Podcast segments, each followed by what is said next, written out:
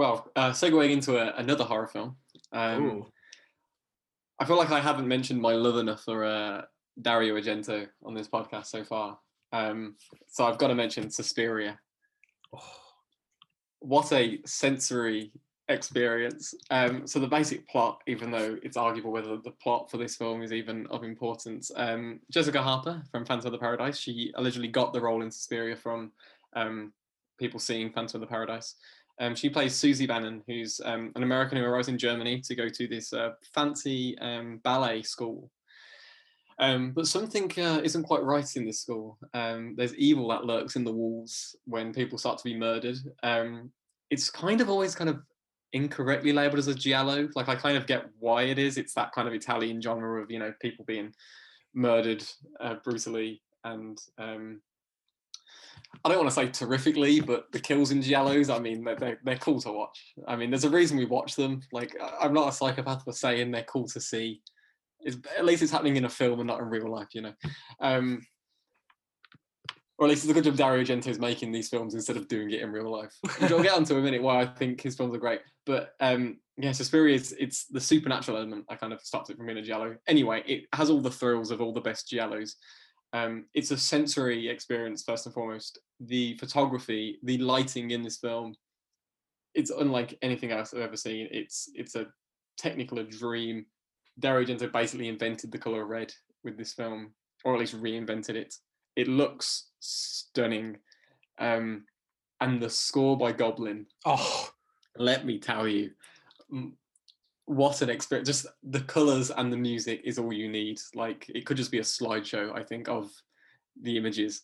Um, the opening where Susie's kind of gets from the airport and gets into the gets into like the taxi and it's pouring down with rain as Goblin's score is you know hinting and whispering about you know witch and the the music rises and it's just at, so atmospheric. And she watches someone running through the woods screaming and terrified and then the first murder and he like this is going to be something. Um it is like a pure kind of expression. I think there's there's a sense of like expressionism there like a sort of new expressionism in the way the lighting is used here kind of like the a natural kind of evolution of expressionist film. Um it is i think still scary. I think it is quite a terrifying film. I think people argue some people i've seen people argue it's not because you know it's that kind of thriller kind of murderer thing going on. And people argue it's not about anything and i kind of even if it isn't about anything does that matter when it looks this good when it's so sensory when it's such a sensory overload. Does it matter that it's the, when did films have to be about something you know? Mhm. um can I just deal with the with the terrific form and the images and the, and the feeling and, and it, it's a pure kind of feel movie. It's sensory in a way that so few films are.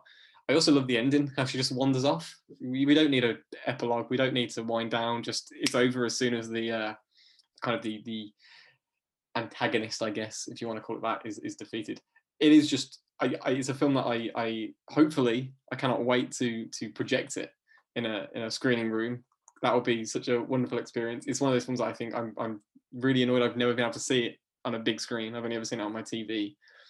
But I mean, it even looks incredible on a on a smaller screen. Um, a lot of people know the remake. I know a lot of people have seen the remake, um, and it's a. I don't trust people who prefer the remake. It's just well, that's one of my things. I'm like, I, I don't I don't trust you because the remake is I always think of Manny Farber's White Elephant Art versus Termite Art essay when it comes to the Suspiria original and remake, and it's very much a case of the the remake feels like it's too scared to to remake Suspiria, so Mm. it goes so out far its way to distance itself that it might as well not be Suspiria. There's no color in the in the remake. It was a stylistic choice to avoid color, which okay. Then why are you remaking Suspiria? Because it also brings the political elements of the Cold War and, and Germany to the forefront and generational guilt and all that to the forefront, which is in the background of the original Suspiria. And the reason why the original Suspiria works so well is because it's in the background. Like it's there, it's there enough to be inferred, but it doesn't get in the way of the, you know, the, the feel of it, the atmosphere of the film. The remake puts it at the forefront because it's so desperate to be about something. It's this the whole elevated horror trend, elevated quote unquote, which just really annoys me because you have a bunch of people who aren't feel they then they're they're too good for traditional like or classic horror films, so they have to elevate it and be about something, even though horror was always about something, even though it doesn't have to be about anything. I'm tripping over words here. What I'm saying is because the remake of Suspiria wants to be a, make a statement about something, it completely ignores why Suspiria works, and there's no color to the to the remake. Um, it's it's it's a film that I remember buying into the hype of the remake. I don't know why I'm spending so long talking about the remake when the original is so brilliant. I don't want to bring the, the remake down. I want to raise the original up. But if you if you haven't seen the original but you've seen the remake, um, please see the original. Um, it's it's pure. It's it's a pure kind of horror. It's yeah, pure horror is probably the best way. Again, sensory. I keep saying that word, but it truly is one of the most purest expressions of that in terms of the I've just never seen the atmosphere be created so well with the color red before and and the music of Goblin. It's it's perfect. I absolutely love Suspiria. I'm really glad you've chosen yeah. it. Um, I'm I'm glad that you've seen The Exorcist and I've seen Suspiria because that ends the yeah ends the trend. Um, my the sequence I always remember in Suspiria, which is my favorite, is the sequence where it's um, Jessica Harper and her friends in the swimming pool. Yeah that sequence, nothing happens. It's just atmosphere and it's just suspense, but it's genius. That sequence, it's so creepy, it's so unnerving. It's shot from a balcony above, so you feel like someone's watching them. You feel kind of voyeuristic because it's two girls in a swimming pool at night. You feel you shouldn't be there. It's such a good, unnerving little creepy yeah. little sequence. I love that. The music by Goblin is probably my favorite part of all of it. I, yeah, yeah, completely. That it's it's kind of a little bit tubular bellsy at first, where it has that kind of little lullaby, mm. kind of like diddle diddle diddle thing, and then and it's got the la la like so it's kind of creepy with the lullaby, and then when you get to that really cool prog rock bit where the guitar just freaks out, going, it's love it. I absolutely love yeah. that track. Um, the whole thing is just like a heightened fairy tale, I guess, in yeah. those regards with the music. It's just a heightened, terrifying fairy tale. Um, and yeah, I think the thing about Dario Argento, like I was going to say, is that like you you watch his films and you think it's a good job he's making films because there's something not quite right up there. I guess, um, and like if he wasn't making films, he'd be on the streets doing things he shouldn't be doing. Um, and that means we need horror needs these people back. Find these people, get them to to make films that are just pure, which then you can then you know infer things and, and imply things from the background. The, my, my issue with the remake is solely that it's it's it's so desperate to be about something that it ignores why the original is so brilliant in the first place. Um, and the the the score for the for the remake, I I'm not a Radiohead fan. I have to admit that now. I guess they're they're fine. I haven't really delved into their catalog. I'm sorry, not Heresy. a Radiohead fan. Heresy but what's the score for the remake? What's going on? You're not going to beat Goblin. Why would you? What What are you doing? Um, yeah, I remember I, I, was buying into the hype of the remake a lot because I liked Me by Your Name. Luca Guadagnino obviously directed it, and I was like, okay, at least they're not hiring some horror guy to make it. That was my. I was I was optimistic about the remake because I thought they're not hiring a horror guy just to kind of recreate it because that that probably would have been worse if someone attempted to do Argento um, because no one is Argento. They can't you can't recreate what the original Suspiria did. So I'm kind of glad they're going in a different direction, but then I'm like, it's so scared of remaking the text. Then why why are you bothering? And then you get Jessica Harper to cameo in it. What's this deal where you remake a film and then you go to the original star and like, yeah, yeah. you remember that good film you were in 30 years ago? Do you want to do it again but not as good? What's the deal? Um, if you like the the remake, that's fine cool. Just know that the original is a very different beast. Um, it's a heightened, terrifying fairy tale of color and expression and sensory, and it's it's it's wonderful, and I can't wait to screen it. Um, and also, it's I feel like the, that kind of era of like Italian horror films because they're all dubbed. One of my kind of big kind of fears of showing it to an audience is that it will just be rejected because of the kind of production qualities of it in terms of how because I don't record sound on, on set, so everything was kind of dubbed in whatever language, um, which I guess kind of takes a not necessarily a while, but if you're unfamiliar with it, it is quite maybe off-putting. I think for a lot of people. I, I think I think you're right. I think it could be off-putting, but I think it works really well because it makes the whole thing feel that more disconcerting and strange. Yeah. Everyone's mouths are off edge, yeah. so it's like, what's? Yeah. And I really like the fact that Alida Valli is in this film. Uh, Anna Schmidt from The Third Man is just like randomly in a lot of European horror films, and she's good here. Yeah. Um, there's the sequence where they all have to sleep in that really big sort of gymnasium room, and they've got the red paneling or the red sort of canvas separating what's going on. Just that sequence is stunning. Yeah. I love that. when the light goes off and it's silhouetted is yeah it's a mir- it's a minor miracle of a of a of a film the the lighting work going on here it is it is absolutely gorgeous. I need to see it again. I mean, like the last time I watched it was on like a laptop, so like I need to I need to watch it properly. Um, but it's a stunning, miraculous little film. I really, really love it. I love the music. I love the color. I love Jessica Harper. It's great. It's a great film. Yeah. Also i i mean i'm going to ruin everyone's day with this but i i always sing um cecilia by um simon and garfunkel with suspiria. So suspiria to the tune of cecilia. That's going to be stuck in your head now people. I, I apologize. But yeah. Suspiria you're breaking my heart. You're shaking my confidence. Um that, that's a good actually. That, no critic put that in the remake. They should have done that. Oh well. I should have done that Oh well, that's a lost, that's a missed opportunity. If they remake it again, which they might do, or make a sequel, Suspiria two. Electric Boogaloo. Yeah, but yeah, Suspiria, terrific. If you like the remake, that's fine. Check out the original. It's a different beast entirely, which is uh very. In- it's an interesting comparison, I guess, because there's again, it's an hour shorter. That's that's another reason why I prefer the original. It's an hour shorter. Oh, there's that s- there's that kill in the original where um you th- you don't notice the killer at first because the killer blends into what the room looks like and then the killer moves and you and it's just that's terrifying that bit. Yeah, yeah. And the bit when the insects fall from the ceiling. Oh, that is that is a really horrific sequence. Yeah. yeah if yeah, if you don't like insects maybe avoid that bit because that is oh that's that's a nightmare um sequence. but also check out dario argento's other filmography and the rest of it uh phenomena is a film that i don't think is brought up enough. That is true. Jennifer connelly she can interact with insects. Talking of insects she can communicate with them. It's a real oddity of a film. There's a there's a chimpanzee in it and he fishes a knife out of a bin and then stabs someone with it. And i'm thinking they gave a knife to a chimpanzee? What? How did how did how did they negotiate with that chimp to get the knife off them?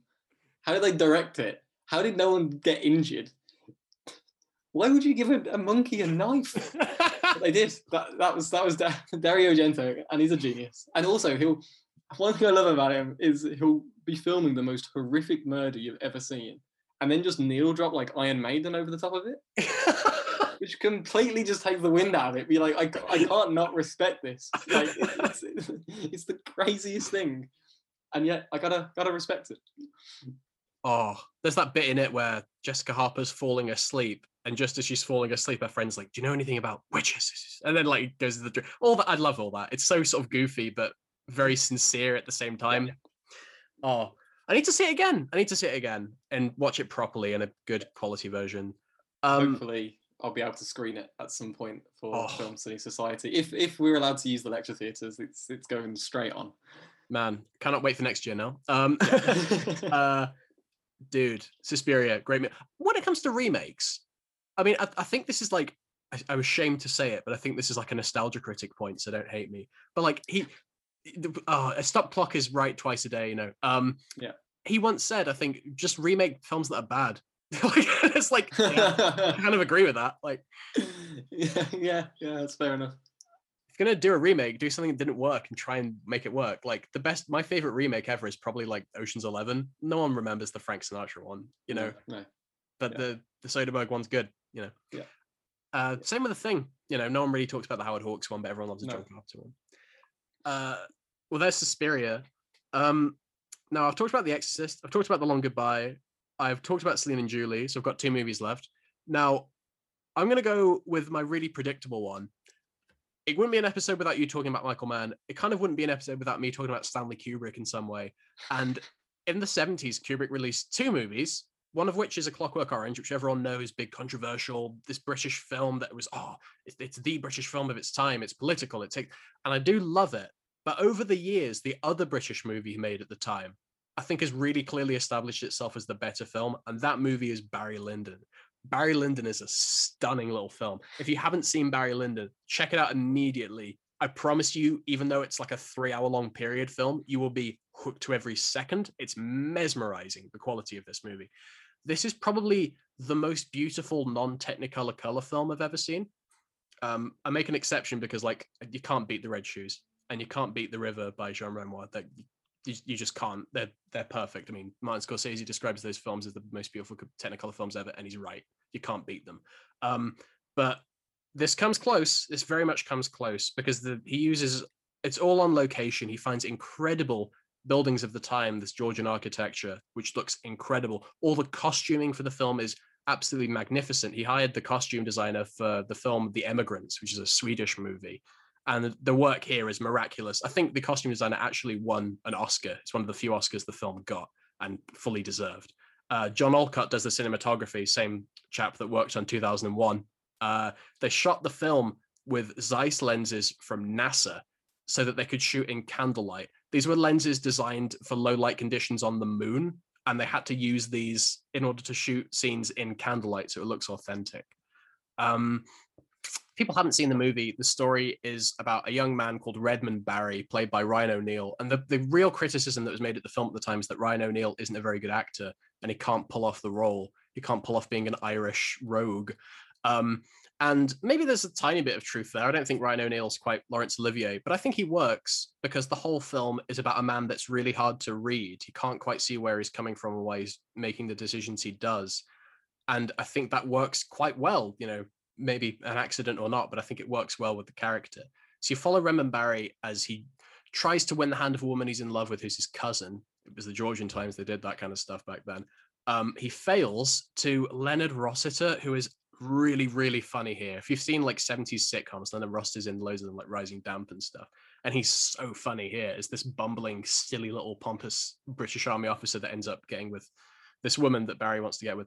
So Redmond Barry takes to the road. He joins the army. He ends up as a nobleman. He's, he's in gambling dens and these these high up uh, gambling stakes matches among the very rich people. He becomes this lord. He marries a very beautiful woman played by Marissa ben, uh, Berenson, and then there's a bit of a, a fall arc after his spectacular rise. But uh, you're not really in this film for the story. What you're in it for is this total immersion in a different time. I mean, it's hard to represent period films um, that well. Like most of the period films that you'll watch, would you be like a Jane Austen adaptation or something? And there are some good ones there. I like Sense and Sensibility and I like Mansfield Park. But lots of those films, they feel like the rhythms all off kilter. They feel like they want to be modern films, but they're representing an older time, and everything just feels a bit disjointed and strange. Like like the favorite, where it's like, what are you trying to do here? I get that you, you you're doing the fisheye lens thing because it's different. I get, but like it's just kind of distracting. I don't really get. It just just doesn't quite do it for me, and I feel like you're trying to make a very modern movie about an old time, and you're not quite getting it.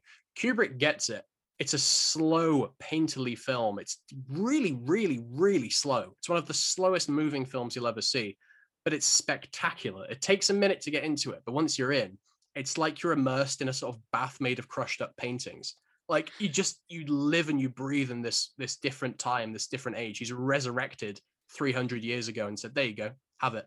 And it works. It works so well. You just you're in. You're totally in from the from the you know from the moment Redmond Barry takes to the road this is an, an, adaptation of a William Makepeace Thackeray novel that no one had really read, um, The Luck of Barry Lyndon, which is like quite an obscure book, but it makes for one of the great all-time movies. Um, I think when this came out, it was really misunderstood. People at the time were like, "It's too long, it's too slow, it's boring." Steven Spielberg described it as being um, like going around an entire museum without stopping for lunch. Like that's he just said it's it's too long. You, it, it's very good, but you it's not it's not quite perfect because it's too it's too long. You don't quite get the fun aspects of maybe some of Kubrick's other movies. With the greatest respect, I think the time has proven those criticisms wrong. Um, every every second is is sumptuous as eating a meal. It's a gorgeous gorgeous experience and towards the end it becomes very tender and emotional there's a series of uh, there's a the death of a child happens and it's a really painstaking moment and the film tells you what's going to happen like an hour before it does there's a, there's a bit of narration that just basically gives away the ending about an hour before it happens. Like, oh, okay, that's how it's going to end. Um, okay, but it just lets you in on it, uh, and it works. It works so well. There's a duel sequence near the end um, between a younger man and an older man, and in this sequence, it's trying to represent the chivalry of its time being meaningless. One of the characters makes a very chivalrous act and it gets him nowhere. It's the one good thing that he does and it just gets him no- gets him nothing. This is a really devastating critique of the rules and institutions of a society that's long since dead. It's about how you can be a noble person but it will get you nowhere and really the only way to get by is to kind of be a cad, to play the game, not to be noble, not to be good that if you get to this high point, if you get everything you want, it's going to make you miserable. It's going to leave you despondent. You're going to become violent. You're going to become addicted to gambling and to alcohol, and you're just going to end up despondent and alone. It's a bleak portrait of a society, but it's a very beautiful one. Oh, there's so much I could say about this. Um, the the the use of camera here, the steady cam tracking shots here of the battle sequence are unbelievable. This is some of the most beautiful filming you'll ever see. The slow zoom outs where you see Barry in these very beautiful locations, but he gets smaller and smaller and smaller as you zoom out and you see he's dwarfed by what's around him. He doesn't fit in. He can't, he's an alienated, isolated man. He doesn't belong to this world. He wants to, but he can't. Uh, there's a really funny boxing match in this film with Pat Roach, who's the guy that gets cut up in the propeller in uh, Raiders of the Lost Ark. um, that there, there's like a sort of argument that happens before this boxing match that spark that sort of uh, sparks it up, and it's genuinely one of the funniest sequences in any film. I think it, does, it isn't meant to be. It's just meant to be expository, but I find it hilarious. Um, this one man steals Barry's drink. Barry complains that his his tanker is full of grease, so a man takes it off him and starts drinking it. And he's so angry that he starts asking the people around him, "How can I get at this man? How can I say things that'll embarrass him?" And a man next to him says, "Oh, that's Mister Toole. He has a wife who is a washerwoman who bathes him." And it just cuts to uh, Ryan O'Neal going, Mr. Toole, are you going to wash your face with a cloth of your wife's making? And it just honestly, it's one of the funniest. Like I've watched that with like groups of people. Everyone laughs at that point. You can't not laugh at it. It's really, really funny. And then you get the the fight. It's it's hard to do this film justice in a podcast medium because it's all about just the quality of the image. It's so beautiful. It's so mesmerizing. Michael Hordern's narration is like the voice of God if you got to heaven and God was actually just Michael Hordern narrating the events of the world, it would make perfect sense given his, given his narration here. Um, Steven Berkoff, who plays the baddie in a lot of 80s films like Beverly Hills Cop and uh, um, Octopussy, turns up as a man trying to get his way out of gambling debts and is very, very good and very funny here. This is a stunning movie. It's one of Kubrick's very best. For the longest time, it was my favorite Kubrick film until I watched Lolita all I can say is just give it your time, give it your attention, dive into it, bathe in the world of it, just experience it and let it wash over you. And then when you get to the end, when you get to that devastating final title card, which might be one of my favorite quotes in the history of cinema, it will just destroy you. The final card, after you've just watched this epic tale of love and loss and gambling and self destruction, with some people going high, some people going low, a rise and fall, you get this final title card that just said, the persons in this story lived and quarreled in the time of King George III. For better or worse, for richer or poorer, they are all equal now. And it destroys me. I love it. It makes me very emotional. um, this is a perfect movie. I love Barry Lyndon. Love it, love it, love it. Please watch it. I have to admit, I, I haven't seen it.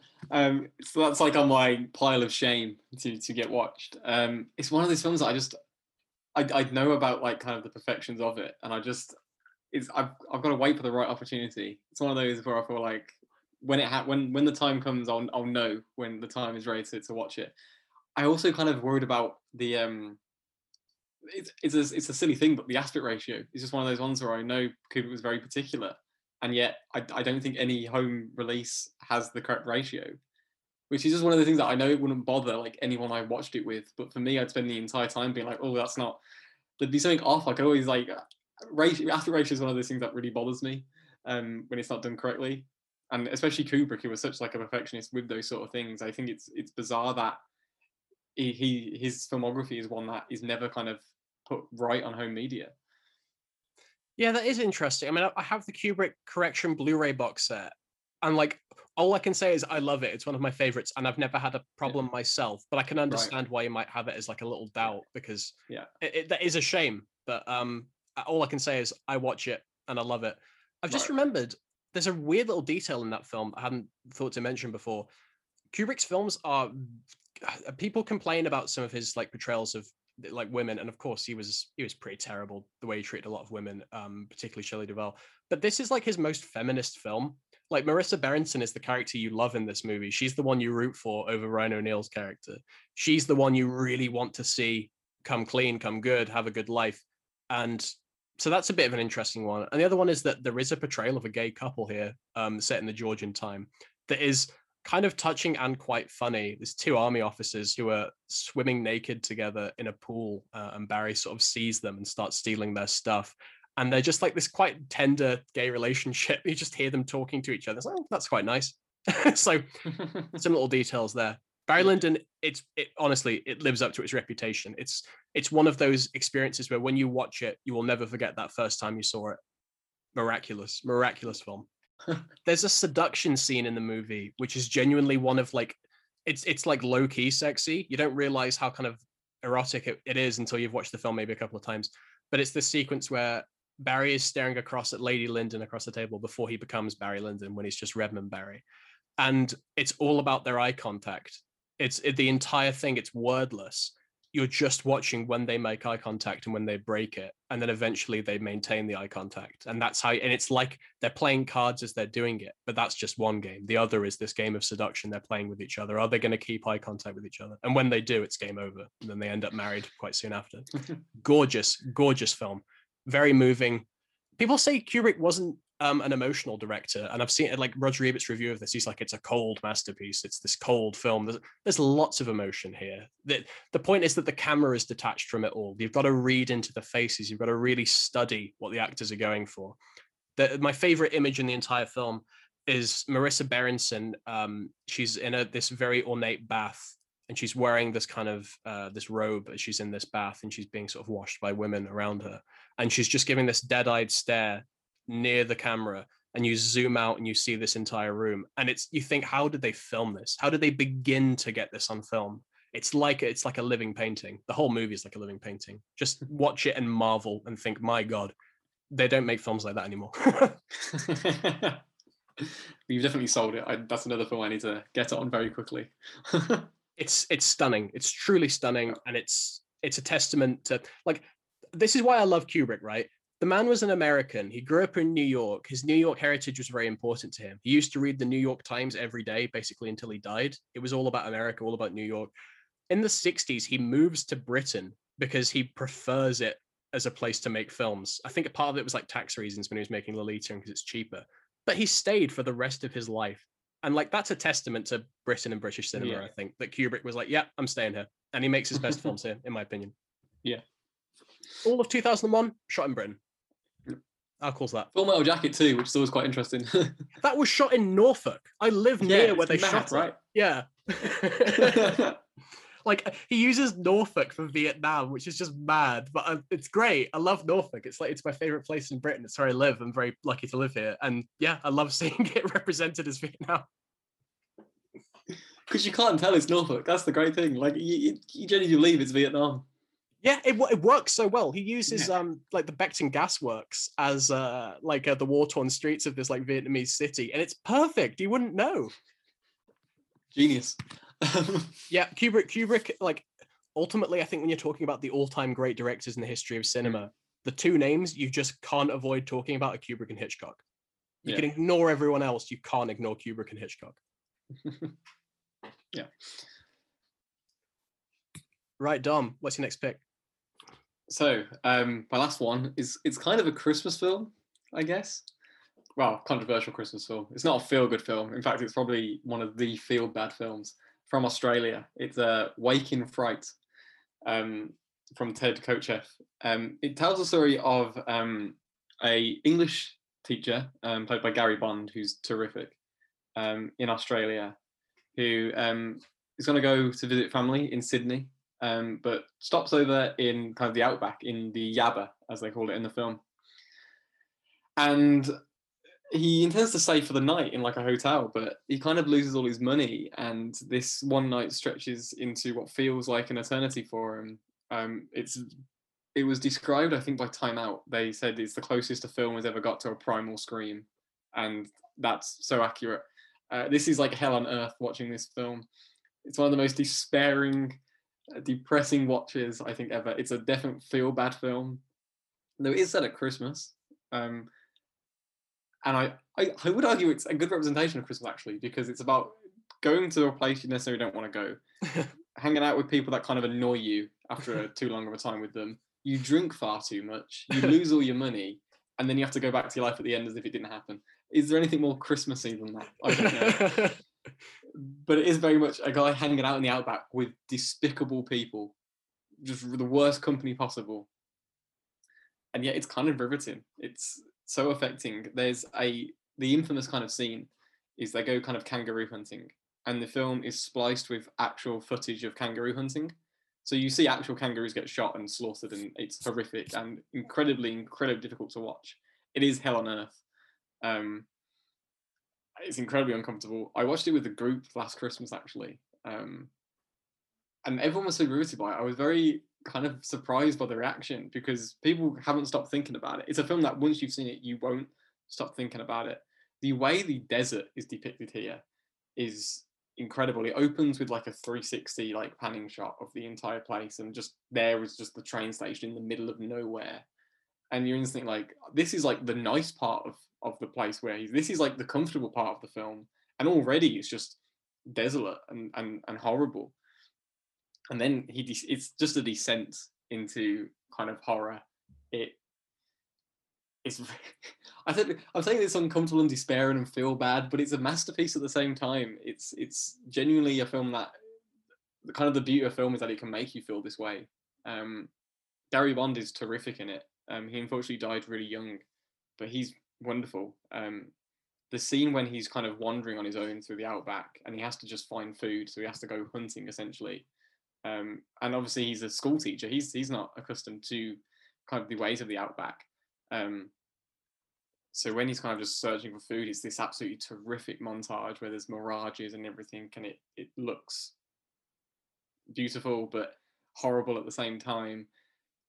It, it's it's it's weird. You don't want to spend any time here, but it's also you can't leave the film. It, it's it's the most despairing thing I've ever seen.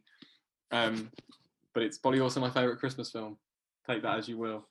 Um, but it is it is a masterpiece. It's again, I my I showed it to a bunch of friends, and they were telling me they didn't stop thinking about it. My my friend actually ordered a copy of it on like DVD herself because you couldn't stop thinking about it, which I think is a great credit to the film.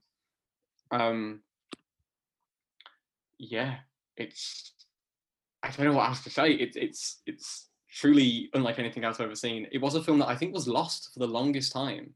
It was made in 1971. It's got it was released as Wake in Fright, and then I think in the rest of the world it was released as Outback, and um, it was lost forever. And then someone found it in a shed, oh. found a film reel of it, and then it got restored, thankfully, because if this film was lost, I, I don't know.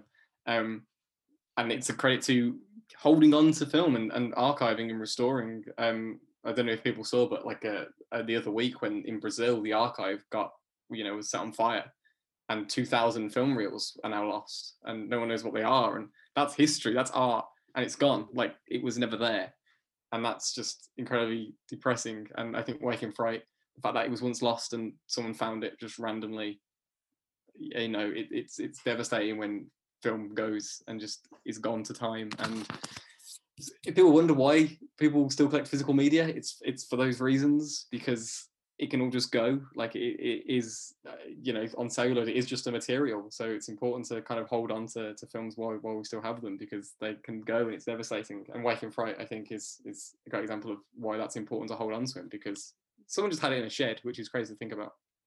Absolutely, that's um, mad. Yeah, but I'm glad they found it because it's so nihilistic but brilliant and a great depiction of desperation, like the desperation of, of, of humans. And Donald Pleasence is in it, and my God, what a brilliant performance. There's a kind of great scene when they're just kind of discussing what they do, and he's just like, "Have a drink, mate. Have a fight, mate. There's nothing else out here." and that's kind of the through line of the film. It's it's nihilistic and despairing, but and a primal scream, as Time Out said, um, which is a perfect description. It's a, a masterpiece if I ever saw. Is it as good as Crocodile Dundee? yeah, I would say. Not as feel good as Crocodile Dundee. I, I really like Crocodile Dundee. I, again, shamefully, haven't seen it. I have heard of it because it was on BFI Player for the longest time, and I was like, yeah, I should check that out, but I never did. Um, but yeah, it's definitely one of those films. I think you have to be in the right mood for it. Right. Like it's not one of oh let's just whack this on. This will be fun in evening viewing. I remember when I did show it to my friends, it ended and there was just dead silence for like two minutes. Then my friend just went, "Thanks, Dom," and, and left. Because um, yeah, it's it's just one of those like you feel awful after seeing it. There's no triumphant moment. The final shot is actually kind of devastating. Um, and I just love how the the mise en scene is just filled with like Christmas decorations, just randomly. There's a Christmas tree in the house, and there's tinsel everywhere, and yet it's the hottest weather you've ever seen. It's one of those films that does get across the the temperature really well. You can just feel the the heat of it, and it just makes the whole tension of of the toxicity around it that much worse. Um, but just contrasted with the Merry Christmas decorations everywhere and billboards advertising Christmas gifts and yet it's probably the furthest from what people would assume a Christmas film to to be like. And that's that's another reason why I love it. It's just that contrast. It sounds absolutely brilliant. I do really want to see it. Yeah. The whole kangaroo hunting thing kind of makes me think of like La Règle de Jeu, where they go the rabbit hunt um, mm. halfway through the film, yeah. and they actually use real rabbit hunt footage. Yeah, it is. That is a really kind of shocking sequence, um, especially because when they go hunting, like um, I, it's one of those miracles where like they do put a disclaimer at the end saying this this is real footage, but it wasn't. It was filmed like from elsewhere. It's just random documentary kind of footage. But the way it's put together is it's kind of like a miracle of editing because it is so horrific and, and real when you see it. The shots are kind of Donald's Pleasence kind of like driving the car and the sounds from the men as they're as they're hunting, and then when it cuts to the footage of kangaroos dying, it's it's it's devastating. It's really affecting. So it's if, if, I have to put a disclaimer, if that's kind of thing that would be upsetting, don't watch it at all because it is really, really upsetting. I'll definitely have to check it out. You've completely sold me on it. I really want to see it. yeah, I mean, the, the the feel bad of the the feel bad film of the seventies in a decade where there's probably plenty of feel bad films, I guess. Um, but this is for me probably the most kind of feel bad. I do love that in the 70s, everyone like in the 60s, it's all sexual revolution and liberation, and oh, look at this cool thing we can do with the camera. And then in the 70s, it's just like, I hate the world. like that's yeah. just the everyone's miserable. yeah. Oh god, absolutely. Yeah. Um, when you're talking about the fact that it was a lost film, like, I mean, we talked a little bit about Magnificent Ambersons earlier the full version of that's lost. There's an expedition going around Brazil looking for it now. I think actually, mm. um, which that was the worry with the film archive being yeah. on fire because people thought, is that is it in there, and now is it gone? We'll never know. Yeah. God, I hope it wasn't in there. Um, yeah. Man, I mean, like I'm a, I'm going to be brief on this because it's the kind of thing I obsess about. But I'm quite a big fan of Doctor Who. Um, I, I know I, it's not cool, but I am. Um, but like I love 60s Doctor Who. I love the Patrick Troughton, William Hartnell stuff. And there's mm. 97 episodes of that missing. Completely wow. lost. Yeah. Um, the BBC. I mean, I'm glad they made the series, but they also erased the series in the 70s to make space in their vaults. So, I mean, in 2013, they found nine complete episodes that hadn't been seen in about 50 years in um, a vault in Nigeria. Like, wow yeah. Like why was it there? Like oh uh, the, the, the bbc had like master tapes of all the episodes yeah. and they transferred them to film reels that they sold to commonwealth countries because they needed slots filled in their tv schedule. Right. So it's country all, all of the hopes for missing doctor who is like it's like singapore hong kong and nigeria and uh, australia and new zealand. It's these kind of places yeah. the people wow, just I did not know that. Damn. Yeah um and like they're there's been interviews with people who search. There's people like Phil Morris uh, and Paul Vanezis who search for these, and there's interviews with them where they're like, we know private collectors that own them but won't give them over. Um, it's ma- it's maddening if you're a Doctor Who fan like me and you want to yeah. see them all. Luckily, they all exist on audio, so you can listen to right. them all, but you can't yeah. see them. So like, there's audio stories I, I obsess about, like Evil of the Daleks and stuff, but you can't watch it, and it's like, oh, but yeah, hopefully one day they will be found. And like I, I completely agree. The cause of finding missing films is such a vital, important one. If I was a millionaire, I would be funding. Um, I'd Yeah. I would be funding expeditions to find Yeah. these missing films. That's what I, Yeah, that's what I'd like to do. Yeah, yeah, completely. Man, I mean, you saw me on Wake in Fright. I really want to see it. Yeah. Oh, Watch it at Christmas. It's a good. It's a good uh, family. Uh, it's a good double bill with Die Hard. Well, I, I liked what you said about it being a Christmas movie because it's sort of the, the the harsher side of Christmas. I think Die Hard is really Christmassy mm. because it's all about trying to reunite with your family against insurmountable odds. yeah. Yeah. You just want to hang out with your family and have a nice time, but dude, there's terrorists taking over the Nakatomi Plaza. What are you going to do? Yeah. You got glass in your feet. Your family's angry with you. It's it's it's, it's perfect Christmas. And her name is Holly. It's a Christmas And- film, guys. Okay, how do you ever notice this in Die Hard? The incidental music, the tension music, is jingle bells. You can hear people ringing sleigh bells in the scary Yeah. ching, ching, ching, ching. That that's the perfect. Yeah. It's a Christmas movie. I don't care what anyone says. The Yeah. man who wrote the film, Stephen E. D'Souza, says, "Look, it's a Christmas film. It is a. Christmas film." That's just me getting very passionate about that. Oh, and if there's anyone listening to this who knows of any private collectors that might have uh, Doctor Who episodes or BBC films or any film in, please tell them to get in contact with the BBC. They want them. well, they're not even let them like scan them and then No, no, that's no. The thing is, that's what they do when they find them. Yeah. They, they, yeah. they're, they're, there's a, a laboratory where they scan them, they make a copy, they, they have the restoration team, and then they release them on DVD. That's what happened with the Enemy of the World and the Web of Fear in Mm. 2013. But like, there are people that have them that refuse to hand them over. Yeah. Why? It's I because I know there's some people. There's a great kind of thing on YouTube now where people buy like um, trailer reels off eBay and then Oh. they scan them on like the DSLR or whatever and then upload them onto YouTube and they look terrific. Yeah. I saw a, the the teaser trailer for Strange Days, which was a 35 millimeter scan, Oh, and it looked incredible. It looked. Yeah. And I'm like, that's that's a really interesting side of YouTube. If it's a fun rabbit hole to go down of seeing scanned 35 millimeter trailers that people just do for fun. It's Oh, a fascinating part. Yeah. that sounds really cool. There, there, there was a guy called Terry Burnett, who was a former ITV engineer who um, collected film reels for years and years and years. And in 2011, he was talking with a guy that worked for the Doctor Who restoration team just because they knew each other socially. And he was like, "Oh, by the way, you collect reels. You haven't got any Doctor Who, have you?" And he's like, "Oh yeah, I've got a couple of episodes." And he's like, "Oh, can I see them?" And it's like, "Uh, yeah, dude, these are the only known copies in existence of these episodes." Wow. So that's how we got um, Galaxy Four Episode Three and Underwater Menace Episode Two back. Um, So wow. Yeah, I'm, I'm, a bit of an obsessive about Doctor Who missing episodes. There's so there's a great YouTube video which is like an hour long, which just goes through the history of how each one was found and which where Mm. where our hopes are for the remaining 97. Yeah. But yeah, not not to get Sounds really sidetracked with that. Yeah. But yeah, it's so it's fascinating. Um, there's a great DVD collection called Lost in Time, which is all of the just random missing episodes they found. Um, it's Yeah. fantastic. You've saw me on Wake in Fright. I got to see it. Now, for the final film on my list, you know me, you know I love British film, and I'd always try and give it a bit of representation on these lists. This is maybe like the least sort of this is the one that might lose me a bit of respect this one um because it's not like the most cool thing to say because it's a children's film but i don't care. Swallows and amazons the 1974 version is one of the all-time great british films. I will always defend this movie. The whole thing is shot on location. There's nothing in sets they went to the lake district and they just filmed kids having a really nice summer like i don't know how people can't want to watch that film just from like that description um, it's set in 1929. It's an interwar years kind of film.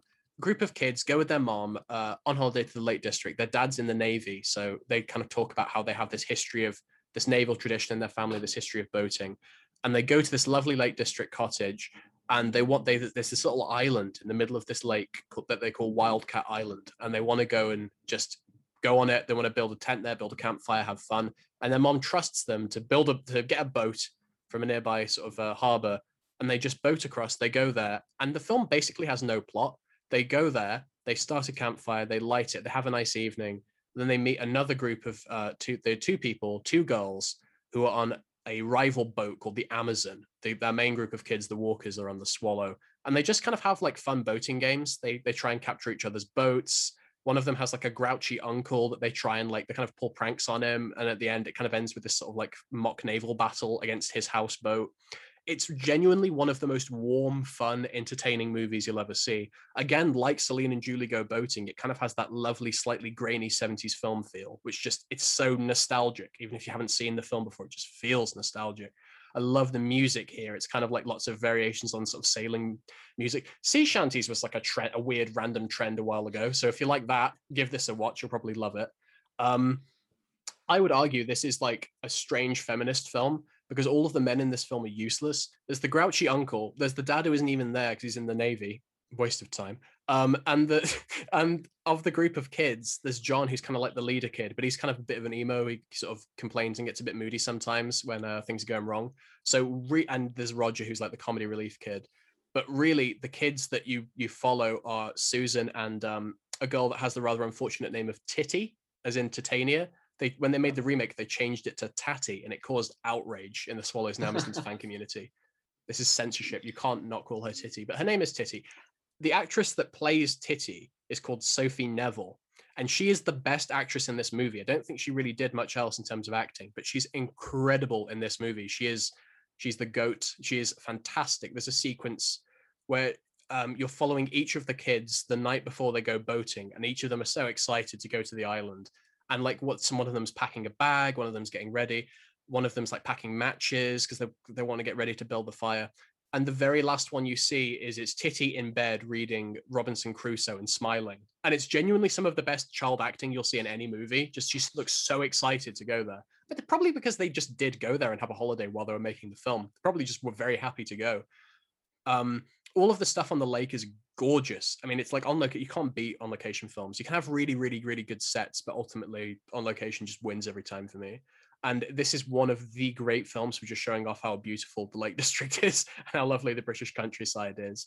Um, all of the acting is fantastic from the kids. Um, Zana Hamilton, Suzanna Hamilton, who plays Susan Walker, she goes on to play Julia in the 80s 1984 film John Hurt. Um, so she's in other stuff. Uh, a lot of the other kids, I think, weren't though. Um, this the whole film just it's imbued with just the spirit of summer. It's the ultimate summer movie. I love it so much. It's so gorgeous. It's basically a Wes Anderson film before Wes Anderson was making films. All like the the Amazon kids wear red hats that look like the Steve Zissou hats from The Life Aquatic. I'm convinced that's where he got it from. I'm absolutely convinced yeah. that he watched this and that's where he got it from. It's so fun. It's so warm it's got that lovely loose kind of European feel where they ditch the plot and it's just episodic and cool.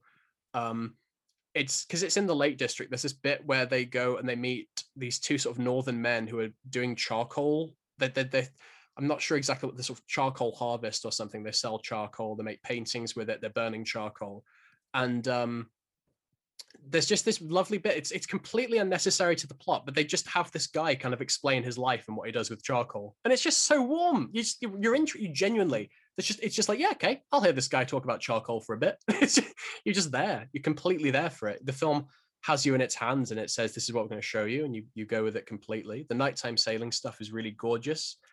Um, when I was making a list of my favorite British films for Twitter, because BFI did this this shout out, you know, what your 10 favorite British films. I was listing them, you know, Peeping Tom, with Withnail and I, all this kind of stuff. And I put Swallows and Amazons on it, and Sophie Neville liked the tweet, and that is my claim to fame. Nice. She actually liked the tweet. So thank you, Sophie Neville, for liking it. Uh, this is a film I always just want to shout out because ignore the remake, ignore that, brush that to it. That didn't happen. Look at the original. The original is perfect. It's like the only film I can really compare it to is The River, the Jean Renoir film, which trust me, we'll, we'll be getting to when we get to the 50s episode. Um, but it's it's just it's like they just captured what childhood is, the fun side of childhood, without the worries, without the concerns. Just a really, really good, enjoyable, warm summer. It's the ultimate feel-good film, so it's a good counterpart to uh, Wake in Fright. It's like the antithesis of it.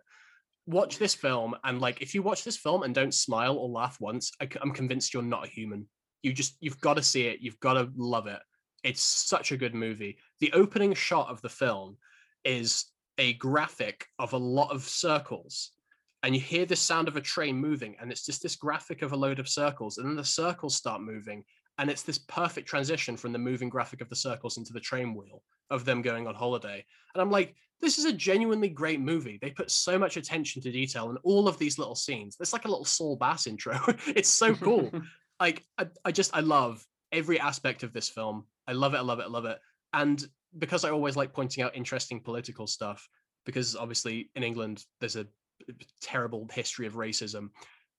In Swallows and Amazons, the family, which is this like all English sort of spiffing Enid Blyton style family, was based on a Syrian family from Aleppo called the Altounyans. That was the basis for the Walkers. So in British history, there's always been, uh, you know, cross pollination from other cultures. There's always been the British cultural institutions are founded on and based from and inspired by things that aren't British. And I love that. I love British film. I love Swallows and Amazons.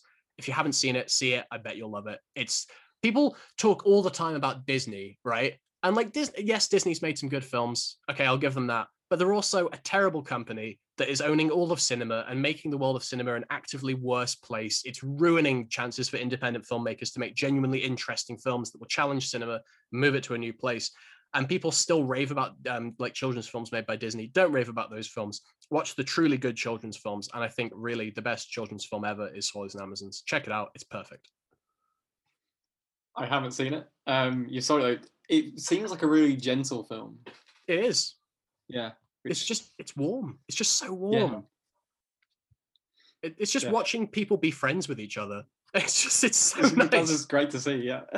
it's it's like and it's great because like if they made a film like that now the kids in it are all like 10 or 11 but if they made that now there would be some dumb romantic subplot that yeah. just is so and then there's none of that here it's just they're not they're just having a nice time yeah the ending of the film can reduce me to tears honestly because like it's one of those films where as a kid i got genuinely upset when it ended. I was like i was just really upset. I was like no don't end because it's so perfect. The ending image is they've just had a really really really perfect day and they sail off back onto the lake and the music swells and you get the credits and it's just like yeah perfect way to end it. You don't need any yeah. you don't need them going home. You don't need any of that. The memory of the summer lives forever. Perfect movie. Nice. sounds great. Sounds really good. I need to check it out is that on bfi player actually oh it might be dude i'll, I'll have a check like if it's on any streaming service it'll be on that because it's a british classic. yeah that one like British film in the 70s, when people talk about it, it's all like Nick Roeg, and Ken Russell, all the edgy, yeah. dark, auteurish stuff. And I love all that too. But you can't beat Swallows and Amazons. You can't beat it. It's not. it's not. No. Studio Canal released it. That's why. Oh, Studio Canal.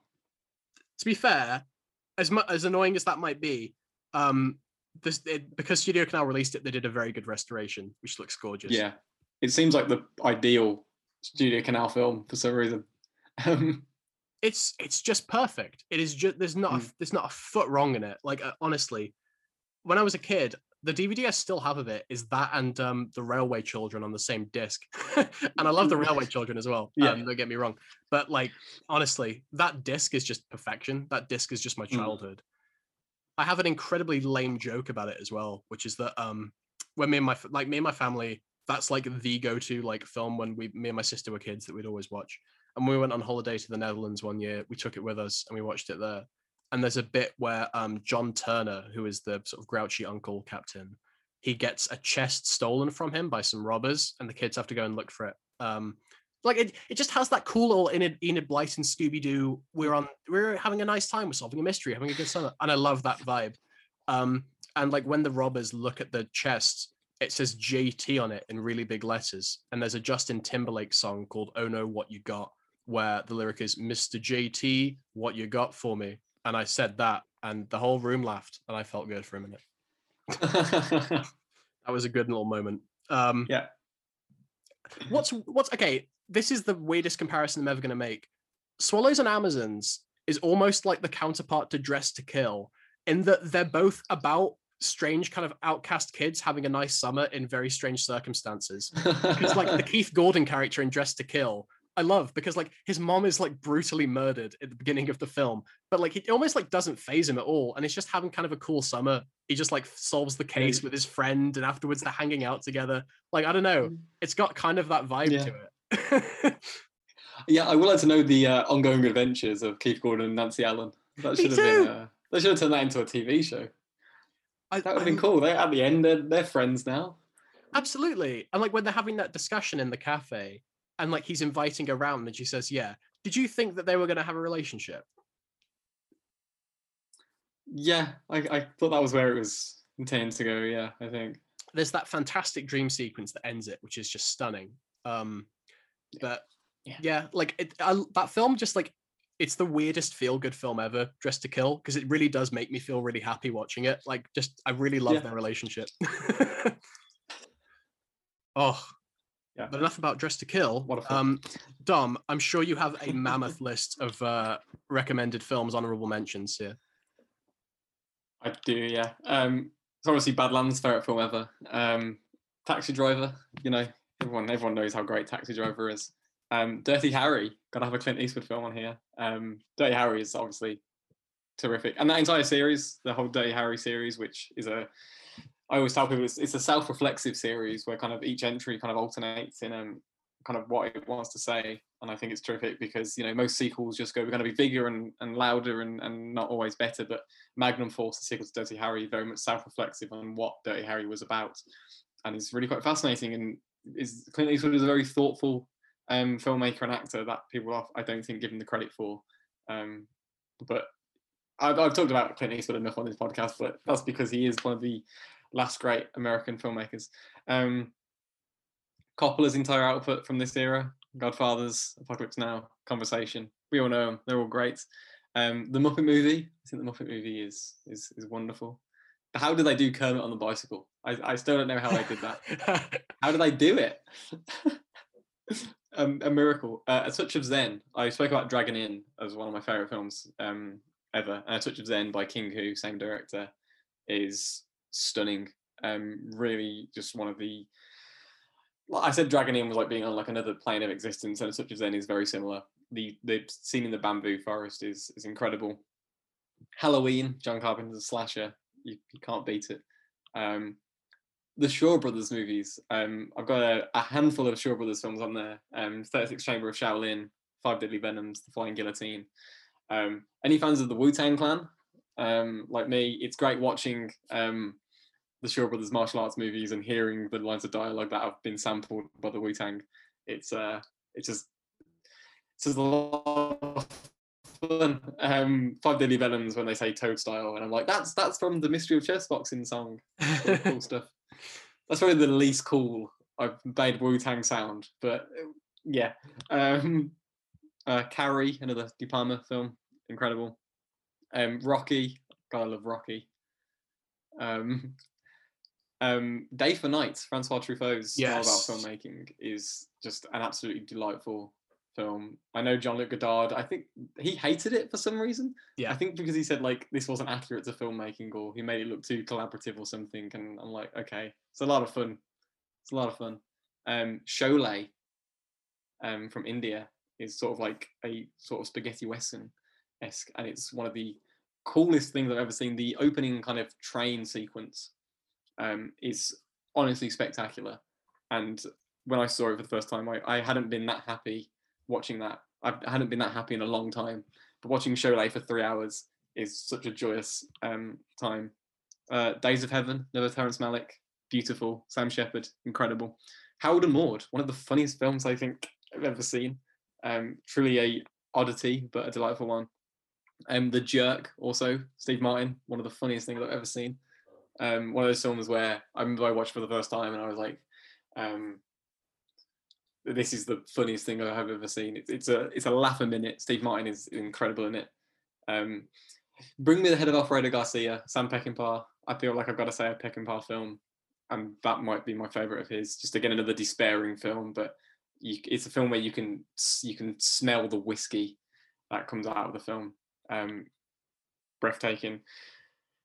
And another Giallo. What have you done to Solange? Another. Uh, well, not another Giallo. Suspiria is not a Giallo, as I was saying. But what have you done to Solange is a, uh wonderful Giallo um, set in Britain um, about a school teacher that witnesses a murder, but he then becomes a suspect because he was absent when the murder took place from school, but he can't say what he was really doing because he's having an affair with a student. So he can't confirm what he was doing, but if he doesn't say what he was doing, they'll think he's the murderer. So he has to, with the help of his um, friend, um, lover, has to prove his innocence and find the killer. And it's ah, oh, Ennio Morricone's score is one of the most beautiful things I've ever heard. And to end the last picture show, um, Peter Bogdanovich, one of the greatest coming of age films I think ever. Certainly a feel bad coming of age film, um, but I think that's it's perfect for those reasons because it just captures that you know being a teenager, being grown up isn't always fun, isn't always delightful. There is heartbreak there, and it's one of the captures that nostalgic element of the past so perfectly. And the last picture show in question is Red River, which is one of my favourite films. Uh, Howard Hawks' Western, which is terrific. But Jeff Bridges in that film and Cybill Shepherd as well. Breathtaking. What a last picture show is is top five Congo films for me. It's it's a wonderful, wonderful film. And Peter Bogdanovich, one of the one of the great filmmakers of this era. What a fantastic list. Um, I mean, there's some films that I really want to see and some I really love. Uh, the Shaw Brothers films is interesting because I think when they were first released on VHS in the States, they were released by the Wu Tang Clan. Like, if you bought the tapes, you'd be like, the Wu Tang Clan presents. Yeah, That's great. They- They're releasing the uh, Arrow Video releasing that Shaw Brothers box set. And I remember when it was announced on Twitter, people were like, "It's a good day to be RZA because he's gonna have a field day with that box set." Um, But, yeah, and they're all on Netflix. Um, well, they're going off Netflix, and it's I didn't know they were on there until like a month ago, and they're all leaving very soon. So I'm like, why are the, you can't see these films anywhere else? They're not released on like DVD or Blu-ray or anything. Yeah. They're not on other streaming services. Netflix have them. Why aren't you advertising that you have these films that you can't get anywhere else?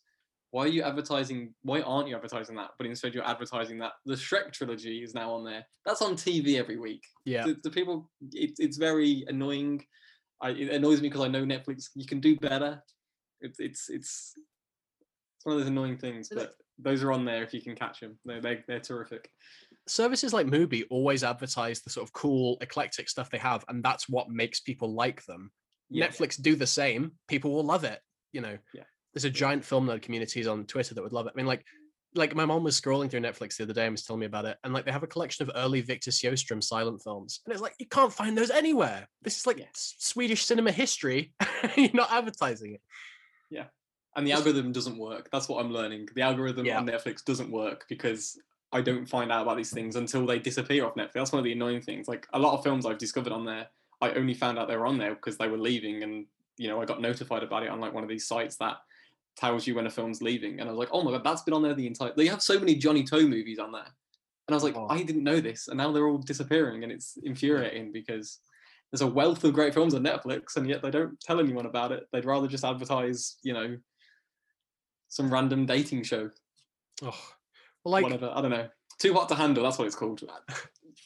Cool. One of my mom's all-time great quotes is Netflix is fantastic if you really like Seth Rogen. Like if you like Seth Rogen, Netflix is perfect, dude. yeah Every true Seth Rogen movie ever made is on there. It's always like it's always like you, you watched Taxi Driver and really enjoyed it. Would you like to watch the 2003 Seth Green movie without a paddle? No, I don't want to watch that. It's one of what's the, the link they're both american like It's- yeah. It's like there's no yeah exactly.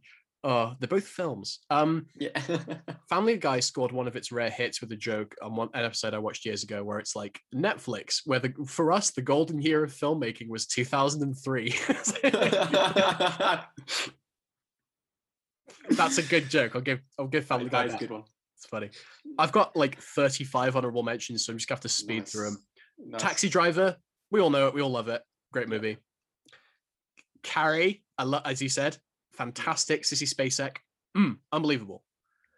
John Schlesinger's movie Yanks with Richard Gere, very underrated film about Americans stationed in Yorkshire, um, waiting for D-Day. Great little movie, really underrated. Vanessa Redgrave, fantastic in that film. Um, Chantal Akerman's film Jeanne Dielman. You'll never see anything else quite like it. Uh, it was often called the first masterpiece of the feminine in cinema. Um, it's a tough watch, but it's a worthwhile one. The Go Between, Joseph Losey's best film, in my opinion. Uh, fantastic Julie Christie performance, brilliant evocation of a hot summer in Britain. And you know what? Filmed in Norfolk. Get in.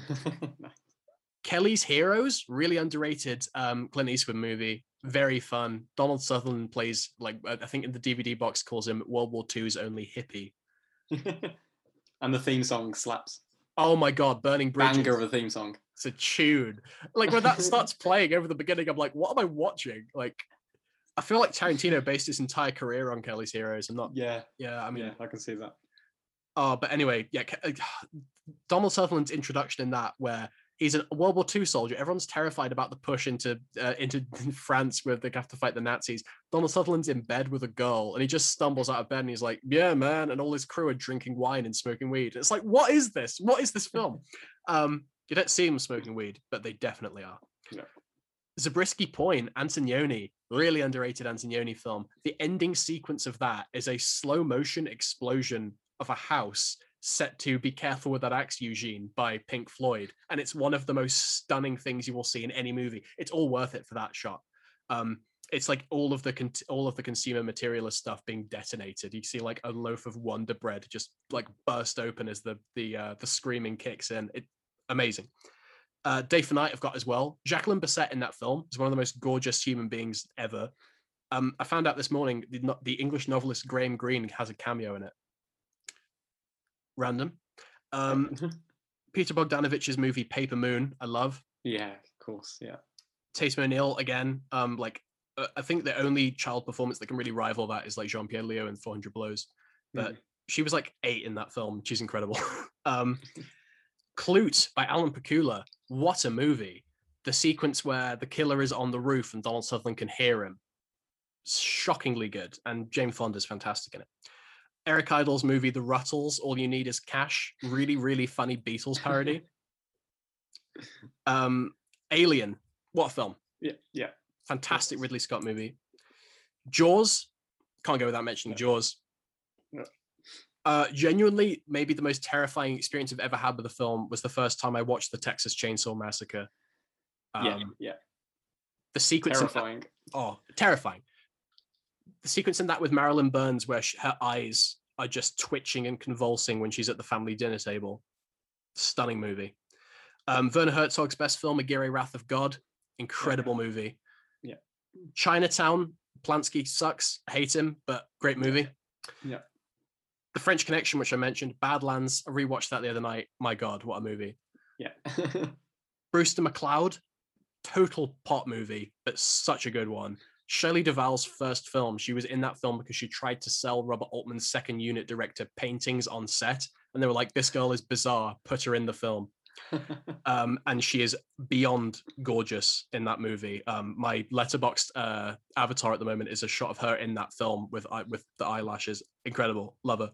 And the ending to that movie is literally just the ending to eight and a half. It just like does it again, um, but in like Dallas or wherever it's set. So great.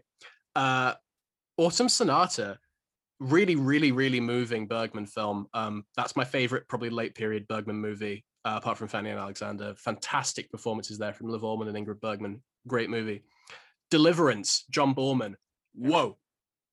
Yeah. You have not seen something as visceral and shocking as this before, trust me, you know, if you haven't seen it. The the actual scene in question, which I'm sure everyone knows what I'm talking about, is handled very well. I was worried that it would be Yeah. too exploitative or handled it's handled very well. And um John Dickey's performance in that, the, oh, I can't remember if his name's James Dickey or John Dickey, the man who wrote the book, plays a suspicious cop at the end, and it, that is a stunning performance from a non-actor. Yeah. Great, great movie. Uh, One Flew Over the Cuckoo's Nest, incredible film. Yeah. So moving. That that film will have me tear up every time I watch it, especially the ending. Ken Russell's movie The Devils, my God, what a film to release! Yeah. Jesus Christ, you have not seen like as visceral and shocking violence like this in a movie in a long, long time, but it's handled very and well. and they're still refusing to release like the like director's cut. Which why? Just release it.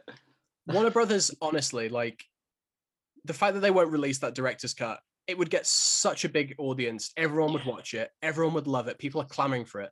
And it looks like Warner Brothers have put the nuns from the Devils in that new Space Jam film they've done. Yeah, yeah. I Like- saw that. I was like, what are you doing?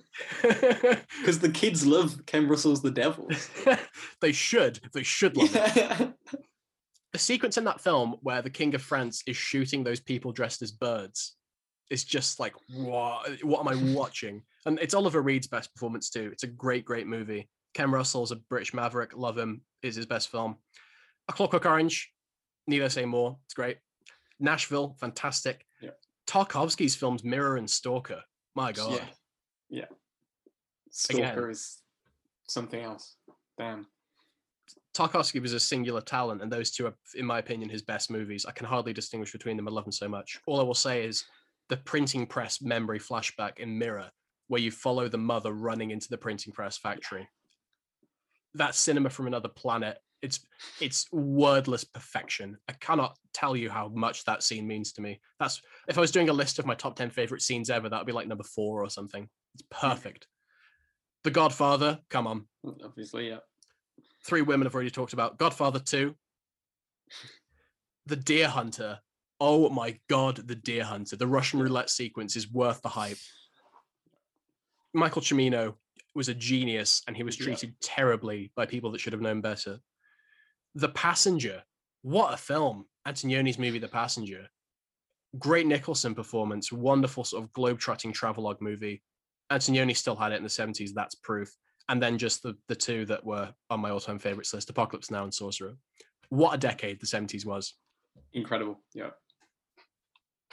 Well, there you go. Maybe the last good decade, arguably, or last great decade, maybe. Yeah, like when we were doing the 80s episode, I kept realizing there are lots of great 80s Yeah. movies, but they're not the films people think of as 80s movies.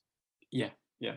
80s is like I feel like the pop culture of the 80s is very dis- different from like the great movies from the 80s that aren't brought up. Yeah. As much Whereas as the love- 70s pop culture is the great movies that everyone knows and loves. yeah, like Godfather and stuff. Like Yeah. as much as I love something like Ferris Bueller, it's not Godfather 2. I'm not gonna argue. Um man, I mean like watch uh, when I I mean when I discovered Mishima, like that might be my favorite film now from you know from the 80s. Like that's just Yeah. utter utter life-changing movie. Oh, well Dom, I've really enjoyed talking with you. Enjoyed being here. Thank you for having me. It's always a pleasure. Like, I really look forward to these episodes because I know you're going to bring up some really interesting films, and I know it's going to be a great conversation. Thank you so much for coming. Thank you for having me. Yeah. Absolutely. Would you like to recommend any of your social media, Letterboxd, anything like this? Uh, yeah, Letterboxd, uh, Dingo of Ginger, as always. Um, I watched the the Jarhead straight to DVD sequels the past week, so if you want to see what I thought of them, check check Letterboxd. Um, spoiler alert: they weren't good. Um, I don't even like the first one, to be honest. I don't know why I bothered. Um, and my uh, Twitter is Dom of Ginger. Let's see my uh, hot takes um, on the fly and just random thoughts. And Twitter's always got something to annoy me. So if you want to see me air my my grievances, check me on Twitter at Dom of Ginger. Yep. Brilliant. Um, well, obviously, Dom is the deputy editor of the for, of the Boar Film section. I'm the editor of it, so please follow uh, at Boar Film on Twitter uh, to see all of the updates, all of the updates on podcasting, all of the updates on articles that we've posted. Please do follow at Boar Film. Uh, you can follow me as well, Frank Evans, on Twitter. I'm, I rarely tweet. I basically just retweet whenever someone points out something terrible the Tories have done, um, uh, because that needs to be known about. Um, and you can follow me on Letterboxd. Um, just search Frank Evans. I recently watched Jack Clayton's movie The Innocents, and it changed my entire view of what cinema can be. Yeah. So check that out. Fun fact about that: uh, Deborah Kerr, who's terrific. I love Deborah um. Uh, Where I um oh you'll like this. When I with the house I grew up in, I lived next door to her brother, What? which is insane because we just lived in a house in Birmingham, and I'm like, how is Deborah Kerr's brother living next door to it? That's that's insane to me. But yeah, that's a that's a fun, which I didn't know until like I was obviously older because you know four year old me didn't really care about that sort of thing. But yeah, when I learned that, I was like, that's incredible. Yeah, That's amazing, yeah. man. Well, like, trust me, when we get to the 60s, when we get to the 40s, particularly all the Powell and Pressburger stuff, Yeah. that's that's when the Deborah Kerr worship is coming in. Oh, thank you so much to, uh, for listening to this episode of the Boar Film Podcast. I hope you enjoyed it. I really enjoy doing these episodes. Um, so yeah, if if you've enjoyed hearing us talk about films, add them to your Letterboxd watch list, or wherever it may be. And please do tune in next time. The next episode of the show should be an episode about Terrence Malick with Sam. So please tune in. Thank you very much for listening. Stay safe and have a good summer. Goodbye.